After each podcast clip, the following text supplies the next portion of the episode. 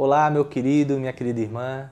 Finalmente chegamos no sábado, na é verdade, né? Um dia muitos de nós vamos descansar, né? Vamos começar a aproveitar o nosso final de semana e talvez algo que seja muito bom para você que está assistindo esse devocional nesse sábado é que você vai começar o dia já pensando, né, nos conselhos de Deus, naquilo que Deus tem revelado na sua palavra. E para finalizar, eu gostaria de ler os versos 23 e 24 do capítulo 5 da primeira carta de Paulo aos Tessalonicenses. O mesmo Deus da paz o santifique em tudo, e que o espírito, a alma e o corpo de vocês sejam conservados íntegros e irrepreensíveis na vinda de nosso Senhor Jesus Cristo. Fiel é aquele que o chama, o qual também o fará.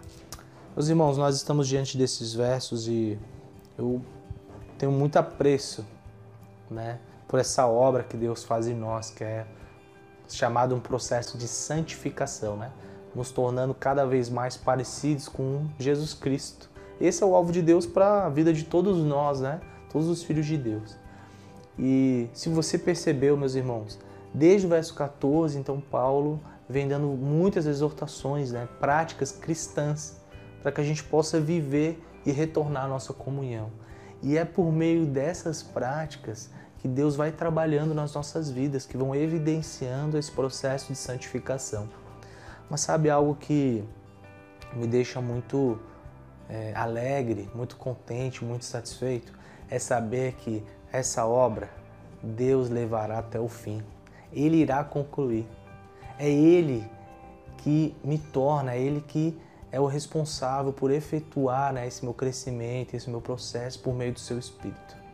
Isso me traz grande consolo, porque nós esperamos a vinda do nosso Senhor Jesus Cristo e nós sabemos que quando Ele voltar, nós seremos apresentados imaculados, irrepreensíveis diante dele.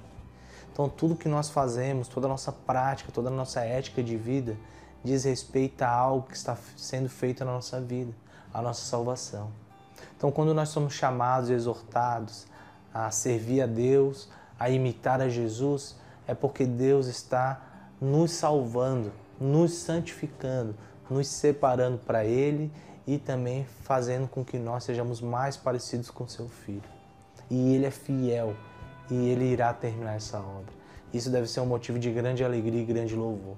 Medite nisso no dia de hoje, meus irmãos. Procure com todas as suas forças a santificação mas saiba que isso é uma obra de Deus. Deus te abençoe e te guarde nesse dia.